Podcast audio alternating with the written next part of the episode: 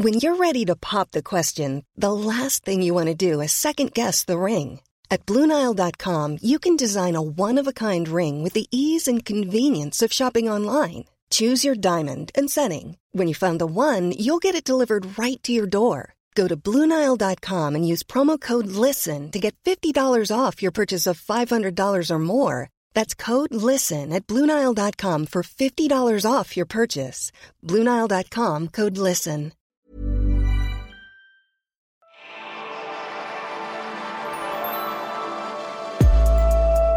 Velkommen til det spirituelle hjørne.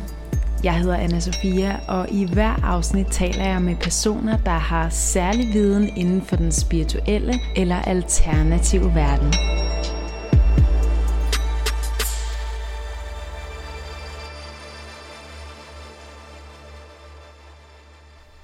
Det handler om kroppen, og især den nøgne krop i det her afsnit. Og til at tale med mig om det, der har jeg fået besøg af krokimodel Frida Lind Stokkebæk. Og jeg har faktisk ret længe gerne vil have en snak om kroppen og vores forhold til kroppen her i det spirituelle hjørne. For kroppen, den er jo vores fysiske form, den giver os mulighed for at leve vores liv, men vi har egentlig ikke selv valgt vores krop, vi har ikke selv valgt vores genetik, og på den måde så er kroppen jo egentlig ret upersonlig, mere sådan et vilkår for at leve, og øh, den giver os adgang til alt, men samtidig så kan den også føles som en kæmpe begrænsning og meget hæmmende.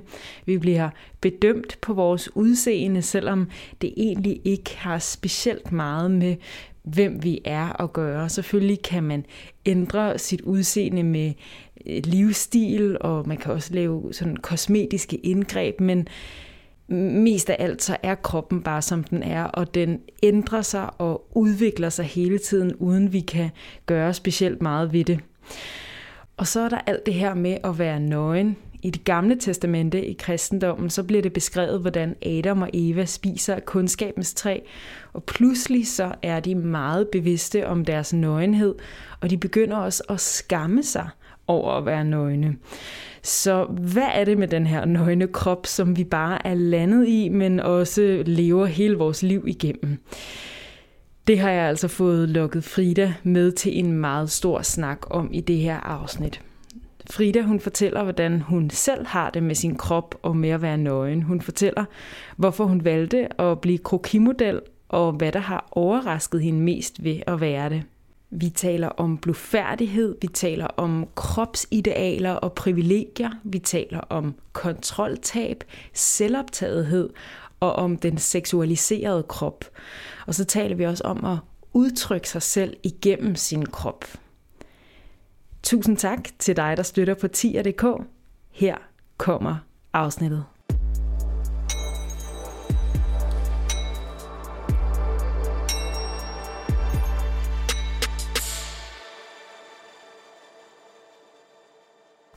Jeg sidder over for dig, Frida Lind Stokkebæk. Ja. Vi skal tale om kroppen. Du er nemlig krokimodel. Det er jeg. Udover det, så er du også kant med i film- og medievidenskab med sidefag i antropologi og kønsstudier. Og vi er ikke helt fremmede over for hinanden. Nej, det kan man ikke lige frem sige. Vi har gået på højskole sammen for otte år siden. Ja. ja. Så vi har haft mange snakke om kroppen. Hvad vil det sige at være et menneske med en krop? Ja. Så jeg er virkelig glad for, at du vil være med i det her afsnit. Ja, men jeg er meget glad for at være blevet inviteret. Og det er jo også det spirituelle hjørne. Og altså, er du egentlig spirituel? Det ved jeg ikke. Hvad betyder, altså, hvad betyder det egentlig at være spirituel? Ja, det er et virkelig stort spørgsmål. Hvad betyder det for dig? Jeg tror, jeg vil sige, at sådan, jeg er ikke spirituel sådan, af identitet. Men, øh, men det kan sagtens være, at jeg, at jeg er det på nogle måder. Ja. Altså, at jeg godt kan identificere mig med nogle ting, som, der, som andre mennesker betragter som spirituelt. Men jeg vil i hvert fald sige, at det at have en krop er sådan, det er en meget fysisk ting. Og kroppen er en måske Øh, ja, det er vores hylster, og så har vi vores sjæl og vores åndelighed i den her krop, og vi udlever os selv som den sjæl, vi er, gennem en krop. Det kan man i hvert fald sige er sådan et filosofisk, eksistentielt måde at se kroppen på. Ja. Ja. Men øhm, lad mig starte med at spørge, Frida, hvorfor er du egentlig krokimodel? Øh, ja, hvorfor er jeg krokimodel? Altså, jeg tror, at det for rigtig mange år siden, så, så tænkte jeg, at det kunne være en helt vild sjov og nem måde at tjene, øh, tjene penge på, ved bare at stå, øh, stå nøgen foran en masse mennesker, som, som der tegner en, og få, øh, og få penge for det. Og så en dag, så, så fik jeg muligheden for at prøve det, egentlig sådan meget tilfældigt gennem en veninde, og det viser så, at man får ikke specielt mange penge for det, og, og desuden skal man ikke bare stå i én stilling og kede sig, man skal finde på en hel masse ting. Øhm, og det synes jeg er helt vildt sjovt, og så fandt jeg, at jeg er rigtig god til det, og at folk godt kan lide at tegne mig. Og så derfor så føler jeg, at jeg giver meget af mig selv ved at, øhm, ved at være model. Hvad, hvad overraskede dig mest, eller hvad kræver det? Du sagde, det var det er jo meget mere end at stå stille. Jamen, det er faktisk ikke så meget at stå stille. Jo, altså man skal selvfølgelig stå helt stille, når man, øh, når man står i en stilling, men man skal også finde på rigtig mange stillinger. Fordi man skal, man skal hele tiden variere. Og, øh, og det tror jeg er det, som jeg synes er den sjove del. Altså at være kreativ med min krop. Og så, altså, ja, hvad kræver det at være model? Det kræver selvfølgelig, at man øh, har en vis øh, frihed til sin krop. Altså, og måske grundlæggende ikke er blufærdig. Øh, og så kræver det selvfølgelig, ja, som jeg siger, en slags kreativitet og en, en evne til at udtrykke sig med sin krop på en eller anden måde. Altså man kan have virkelig mange forskellige typer måder at gøre det på. Altså det er ikke sådan, at man skal kunne noget særligt. Man kan også, øh, altså man kan sagtens, man behøver ikke være super stærk. Altså man kan sagtens bare ligge sig ned eller sætte sig ned. Men på en eller anden måde kunne gøre noget med sin krop, som andre mennesker synes er spændende og prøve at udforske.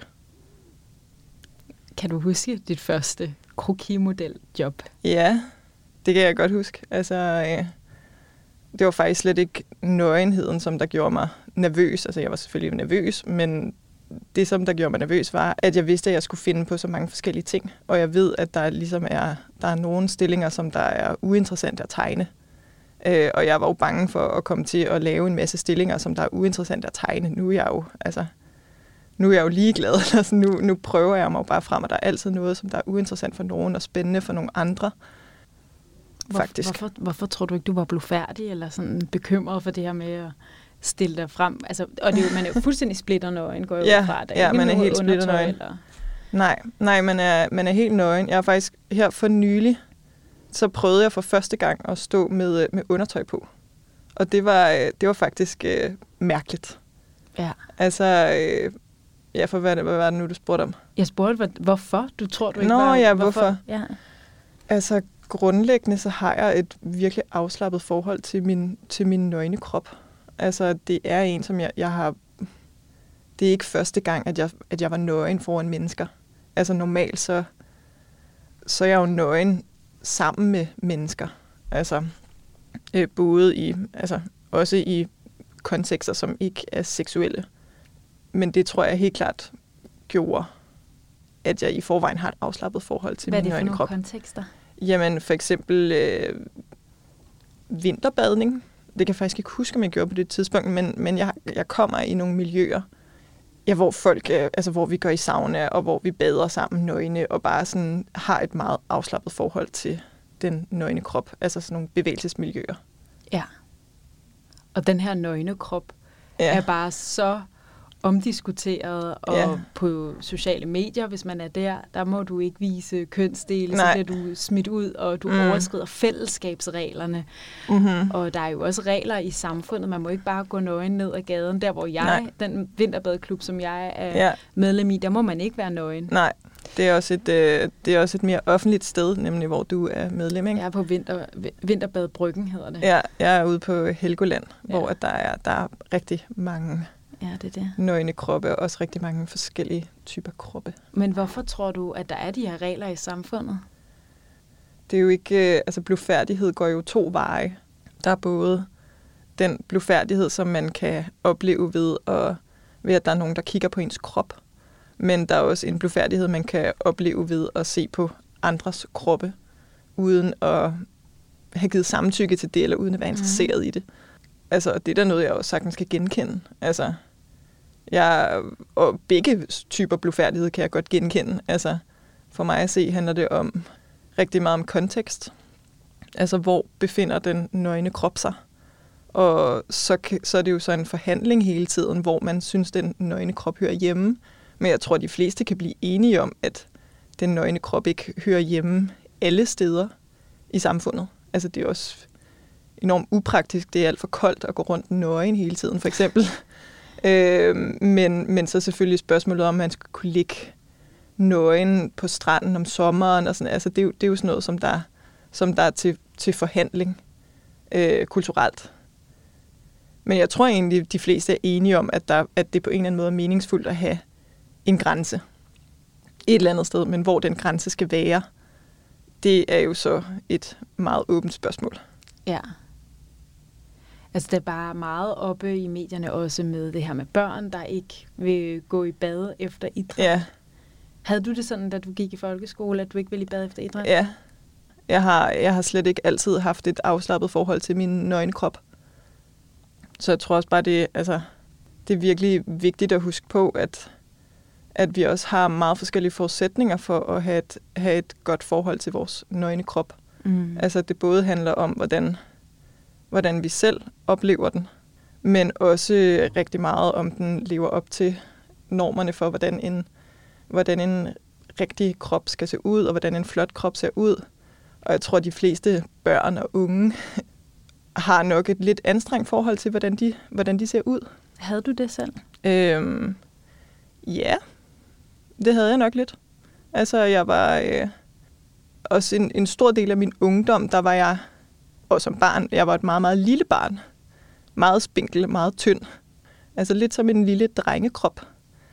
Altså, det, var jo ikke, det er jo ikke skamfuldt. Altså, jeg vil slet ikke sammenligne det med for eksempel at være øh, at have en tyk krop, fordi det er noget, som der ligesom giver anledning til, øh, til mobning og udskamning på en helt anden måde.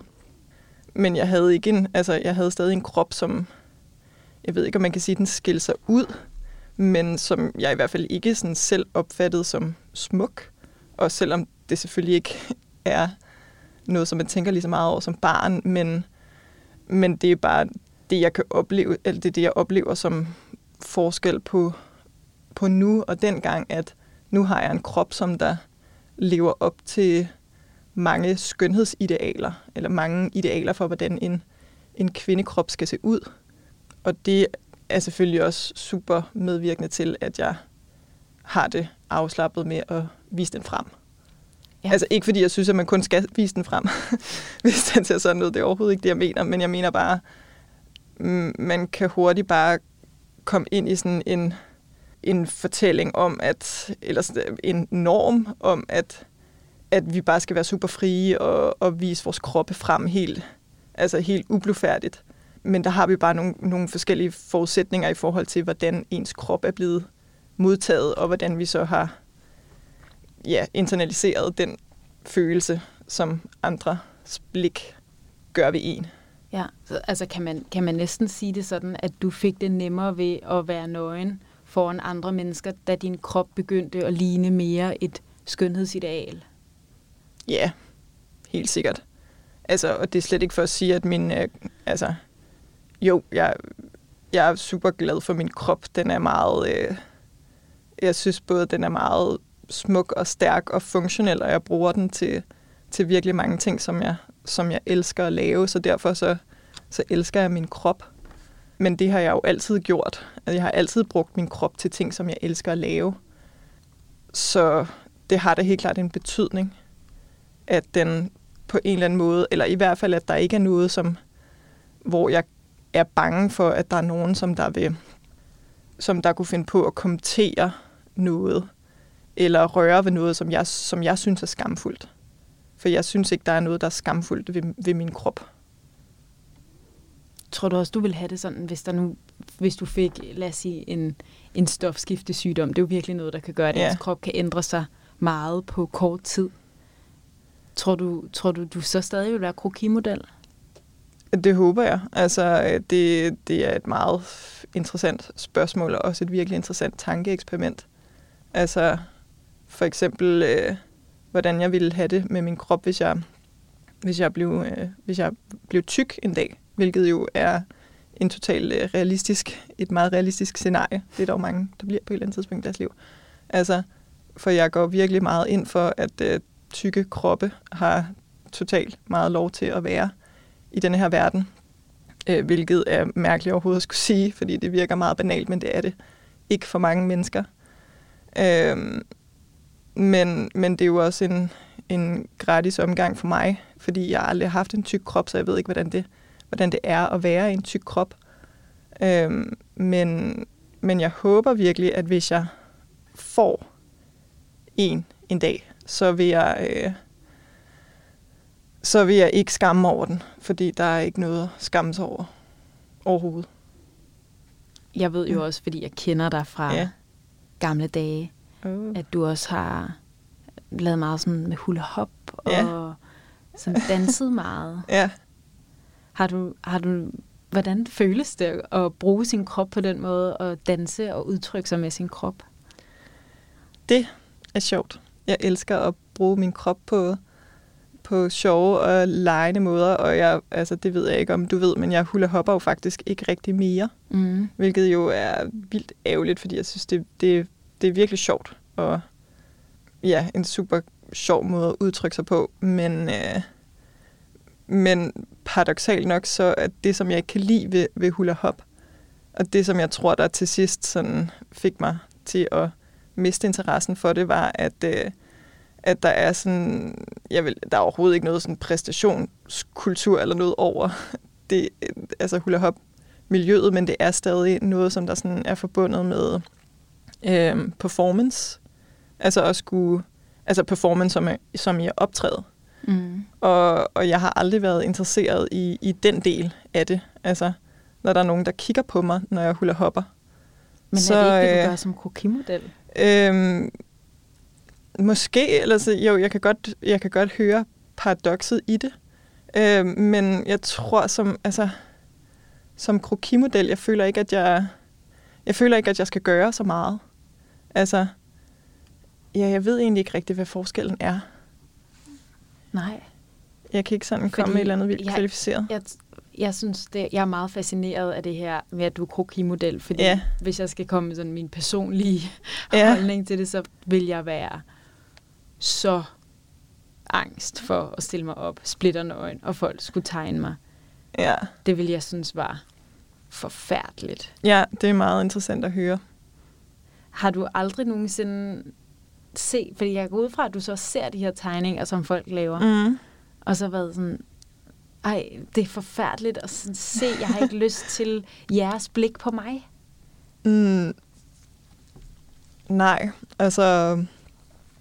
Det, jeg, jeg ser helt klart nogle af tegningerne, og altså, jeg ved jo godt, at det ikke er sådan, jeg ser ud. Det er jo en, øh, det er jo en, en tegning, en gengivelse af, af mig.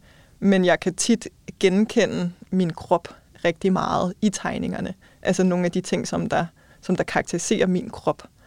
Og, øh, og det er ikke nødvendigvis altid specielt smukt. Altså, det, og det er heller ikke det. Jo, det er måske faktisk, nu kan jeg komme i tanke om, hvad, hvad det er, der føles anderledes, når nogen kigger på mig, når jeg hula hopper, og, hvad, og hvad det er, jeg oplever, når nogen kigger på mig, når jeg, når jeg er model.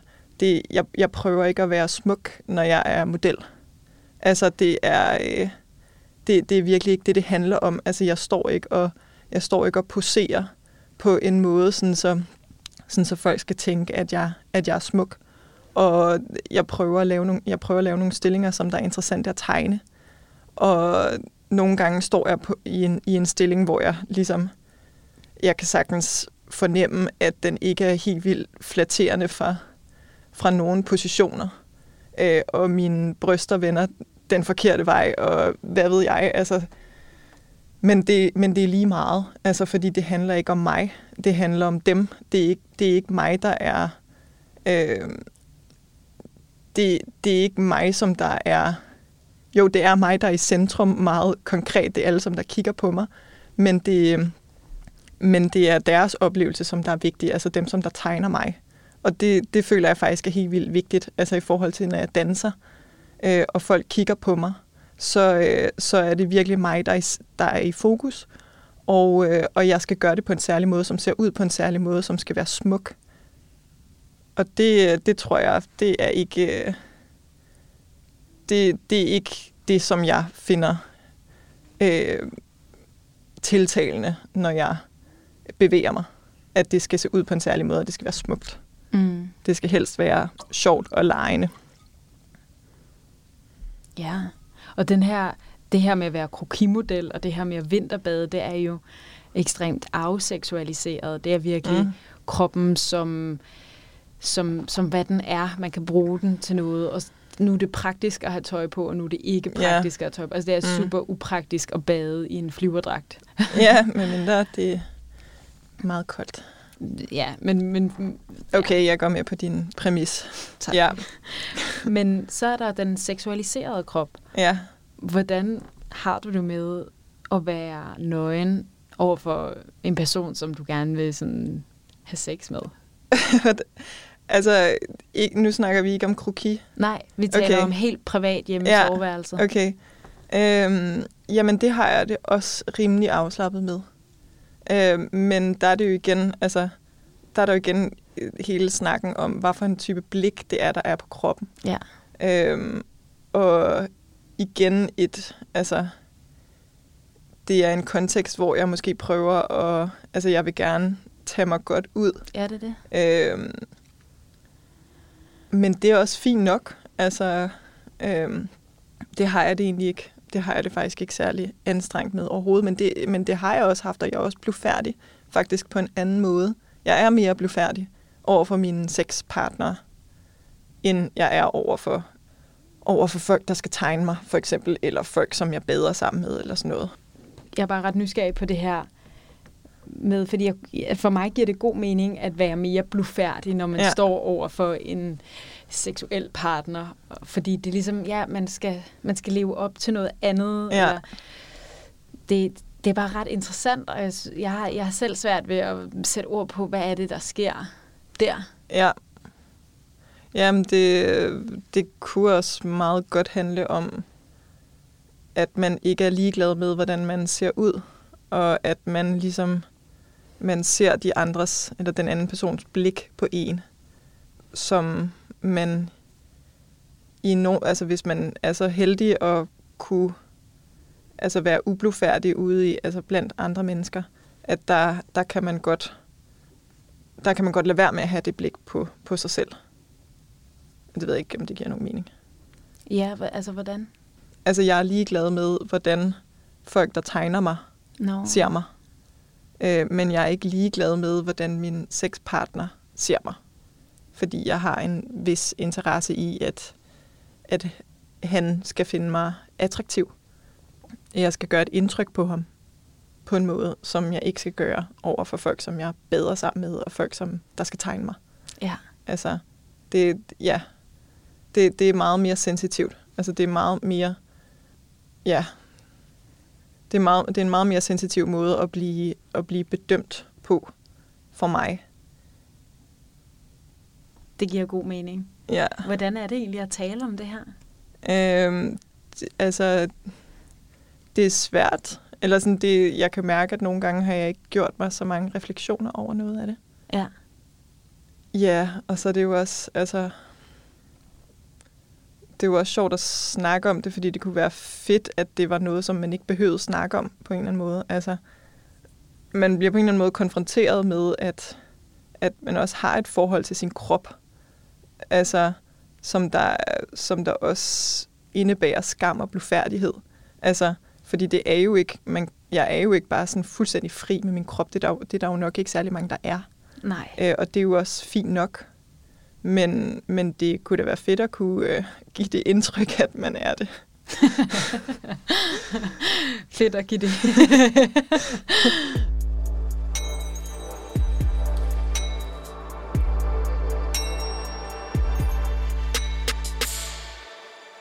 Men jeg synes, det er interessant, det her, du siger med, jeg vil egentlig ønske, at vi slet ikke skulle tale om det her med at være nøgen, at det bare ja. var totalt naturligt, og alle var, var helt frie.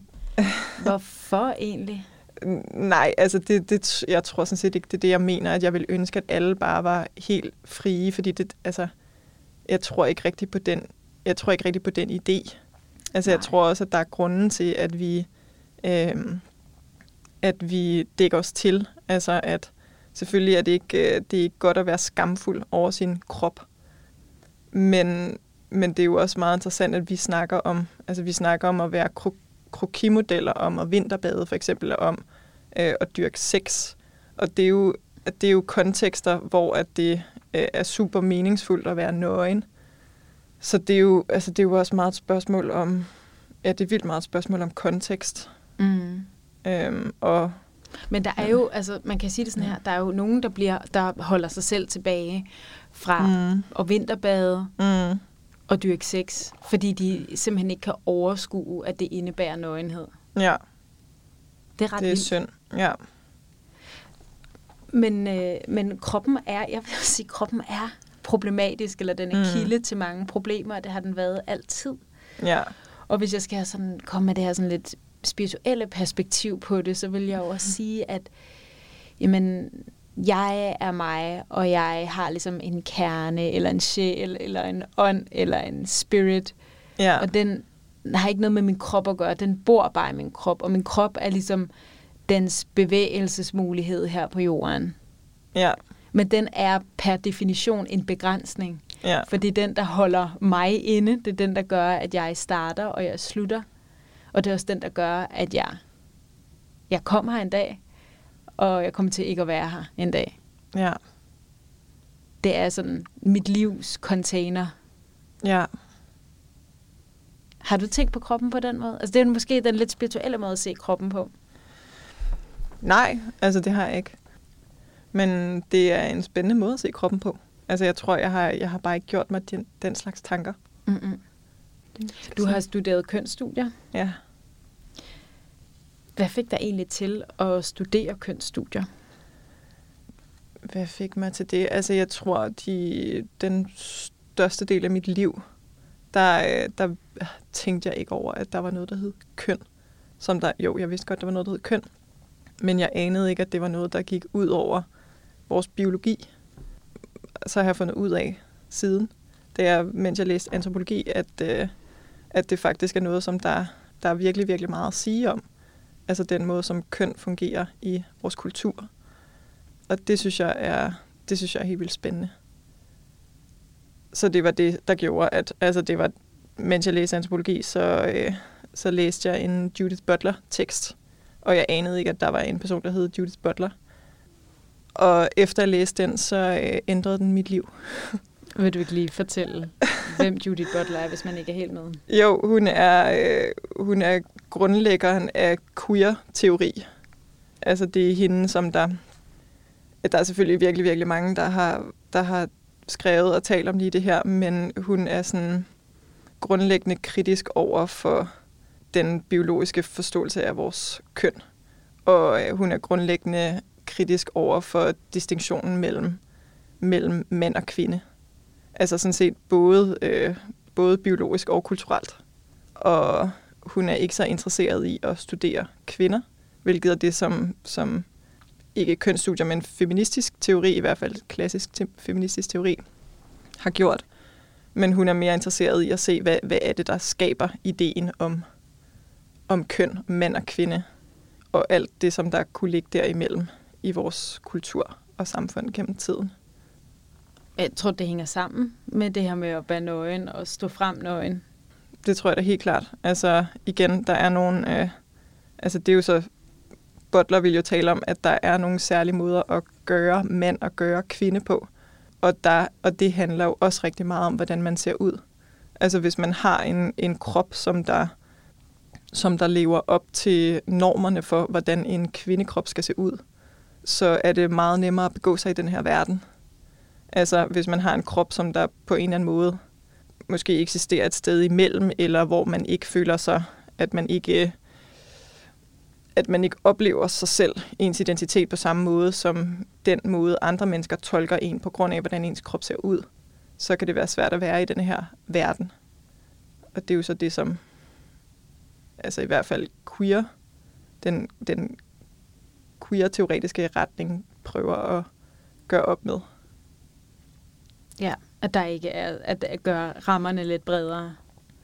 Ja, eller smadre dem fuldstændig.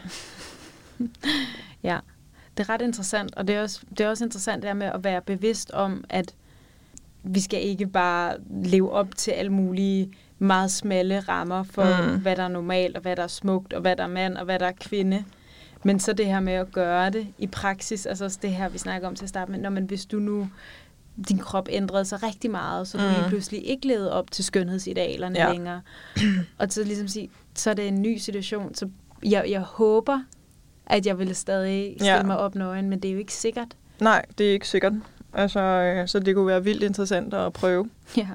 Og at jeg så kan, kan blive ved med at bevare min, øh, min manglende skam, fordi jeg helt grundlæggende mener, at den ikke bør være der, men jeg ved godt, at den er der af en grund. Og det er ikke en grund, som der, som der kan øh, tilskrives en, altså individuelle personer, som der føler skam.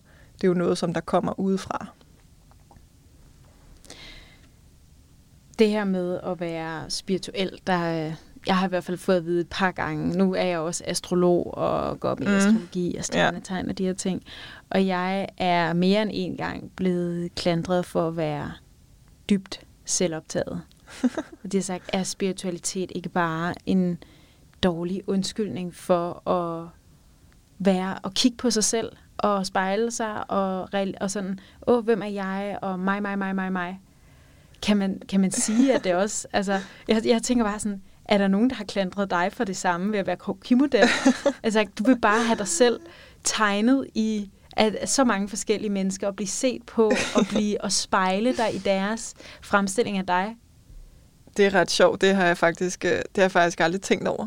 Okay. Men, men når du nu siger det, så, øh, så kommer jeg til at tænke på, at, øh, at jeg, går, øh, jeg går aldrig rundt og kigger på, øh, på folks tegninger.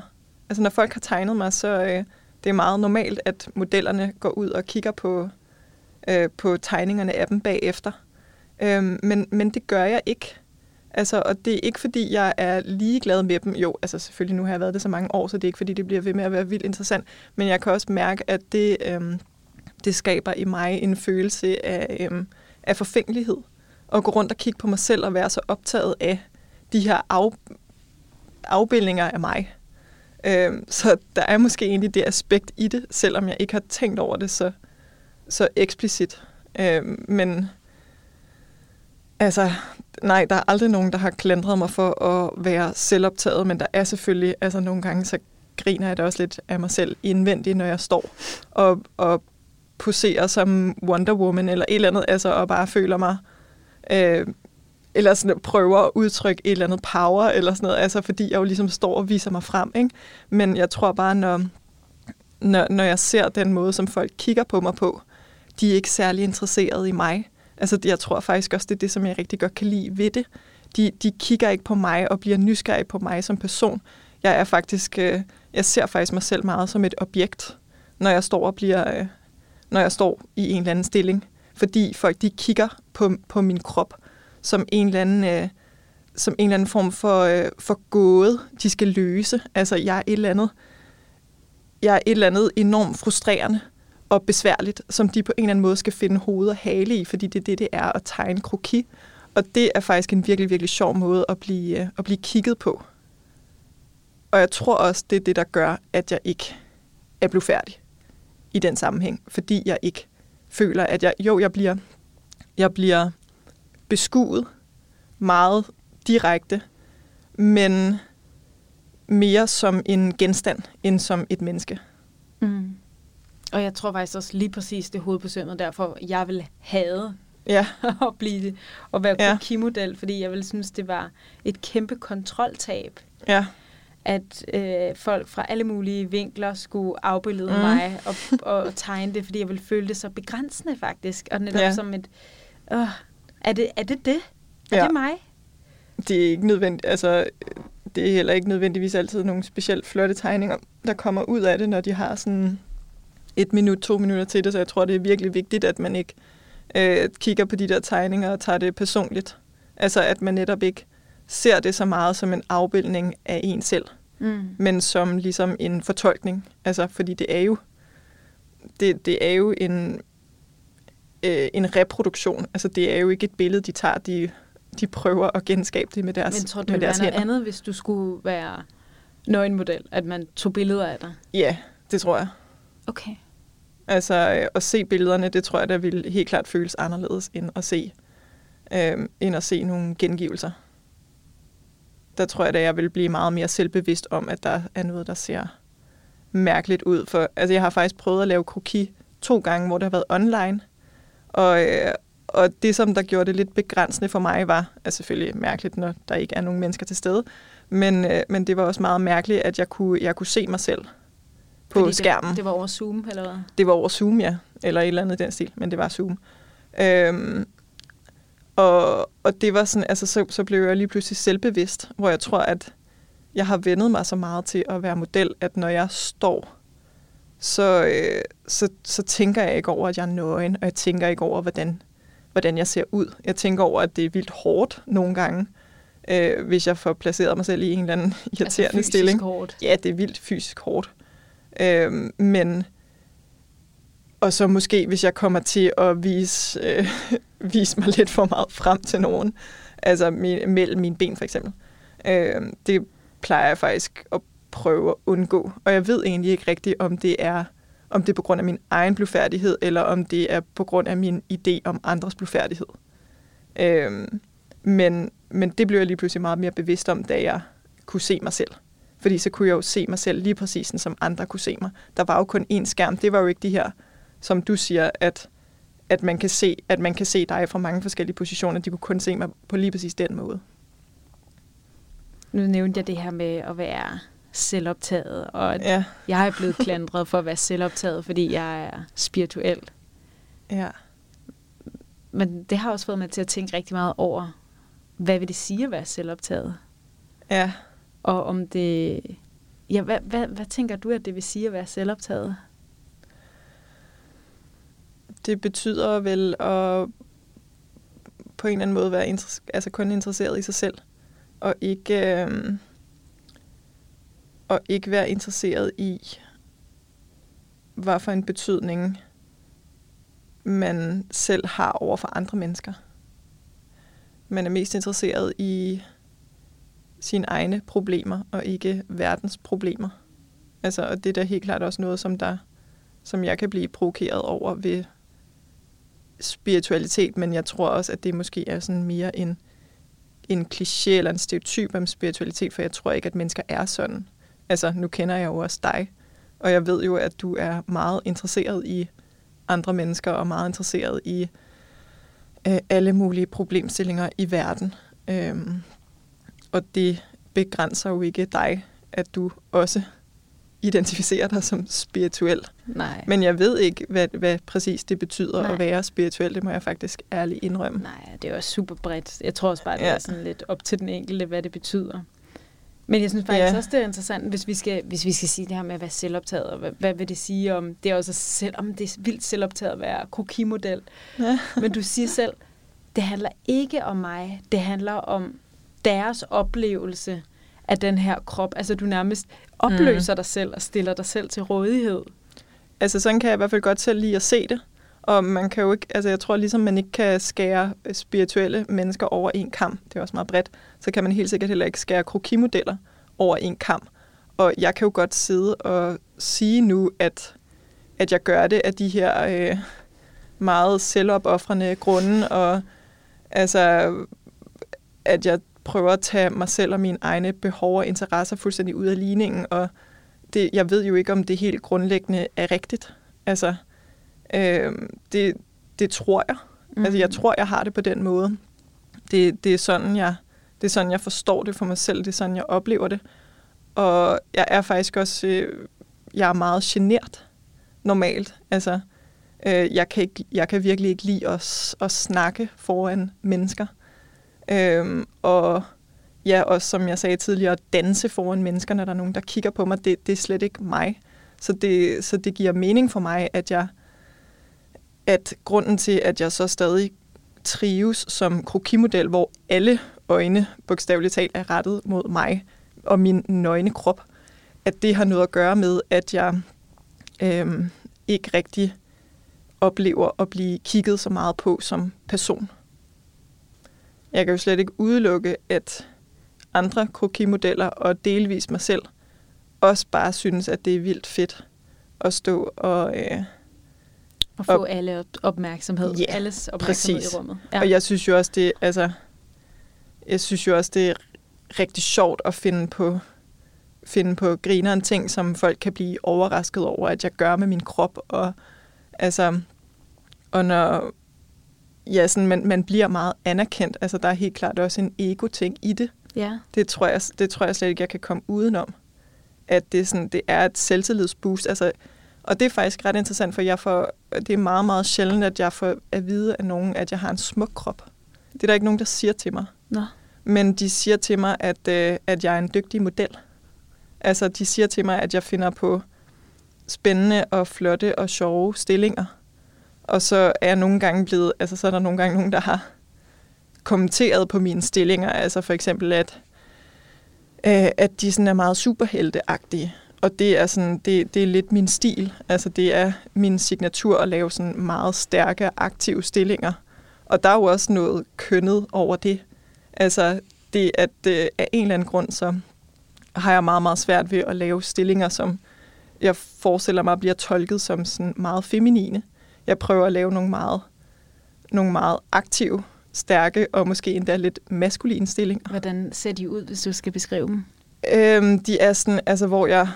Øhm, hvordan, skal, hvordan kan jeg beskrive dem? Altså, er det sådan noget med at spænde i musklerne? Ja, altså, men det bliver man jo nødt til, når man... Øh, hvis man bruger sine muskler til at holde sig oppe. Altså, så det kunne være...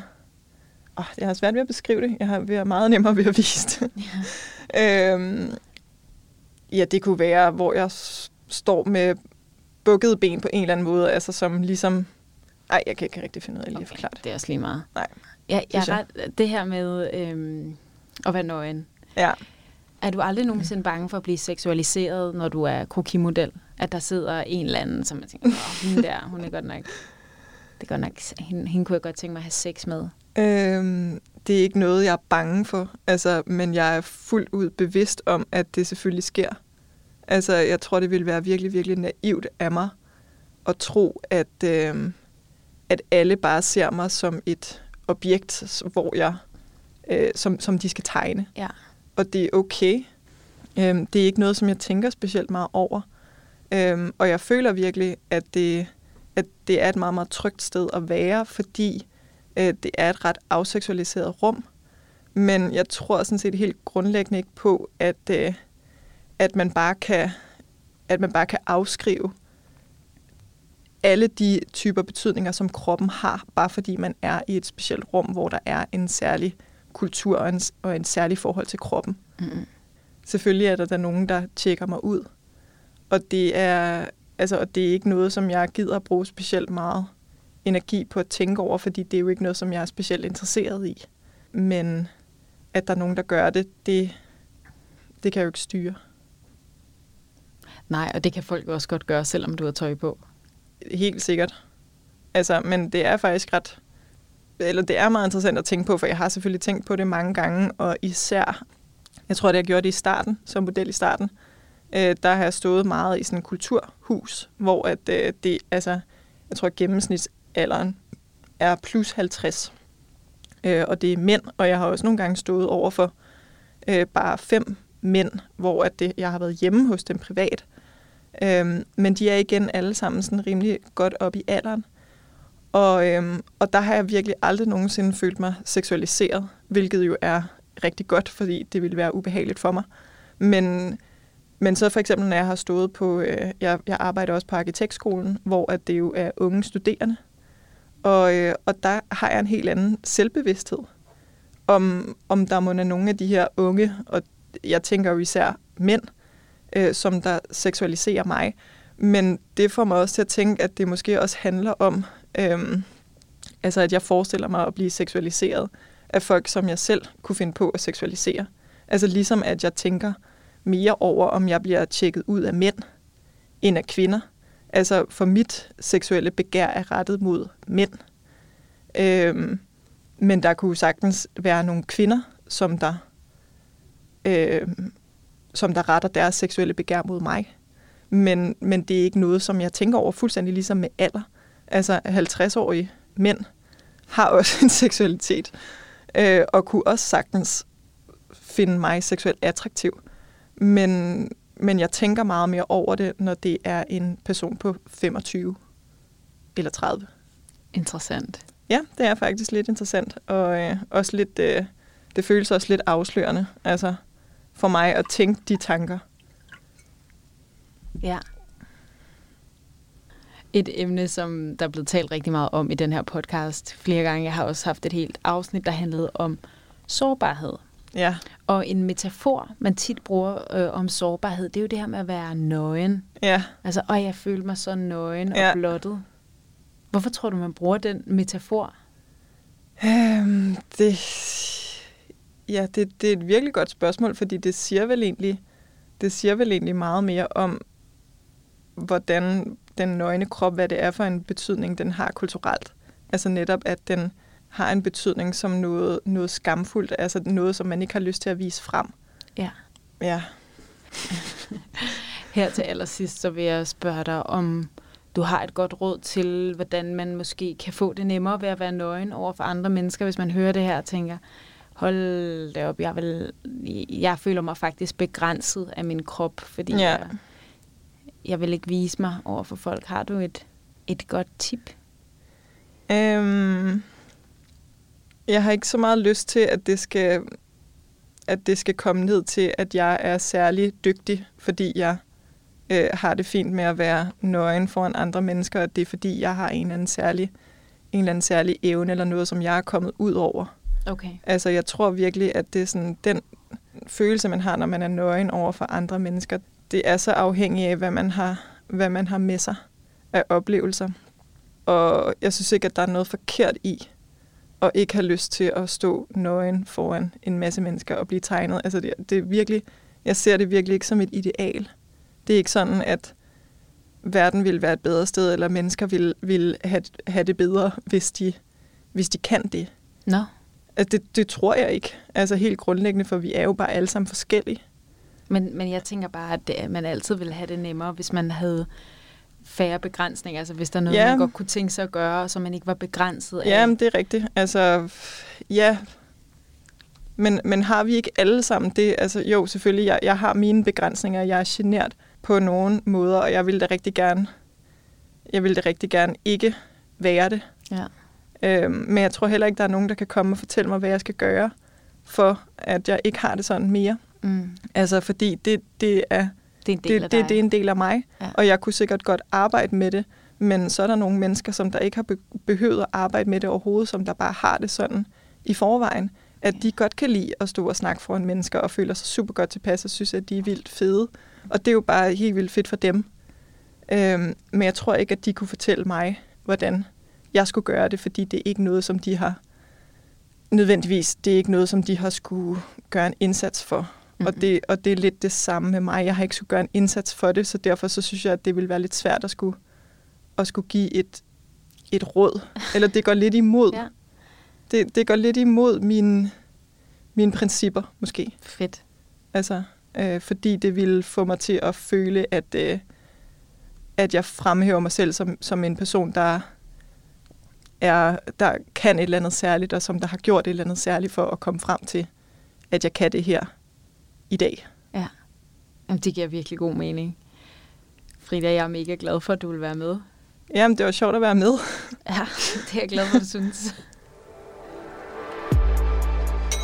Det var det spirituelle hjørne for denne omgang. Musikken er lavet af August Blikker Fris. Hvis du er interesseret i astrologi, så kan du høre den podcast, der hedder Det Astrologiske Hjørne.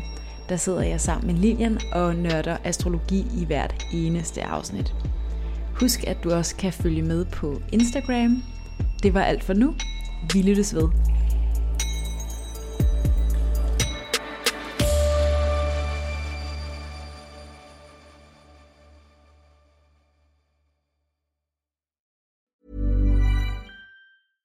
Imagine the softest sheets you've ever felt. Now imagine them getting even softer over time. That's what you'll feel with Bowl and Branch's organic cotton sheets. In a recent customer survey, 96% replied that Bowl and Branch sheets get softer with every wash. Start getting your best night's sleep in these sheets that get softer and softer for years to come. Try their sheets with a 30-night guarantee. Plus, get 15% off your first order at bowlandbranch.com. Code BUTTERY. Exclusions apply. See site for details. Hey, it's Paige DeSorbo from Giggly Squad. High quality fashion without the price tag. Say hello to Quince. I'm snagging high-end essentials like cozy cashmere sweaters, sleek leather jackets, fine jewelry, and so much more. With Quince being 50 to 80% less than similar brands. And they partner with factories that prioritize safe, ethical, and responsible manufacturing. I love that. Luxury quality within reach. Go to quince.com slash style to get free shipping and 365 day returns on your next order. Quince.com slash style.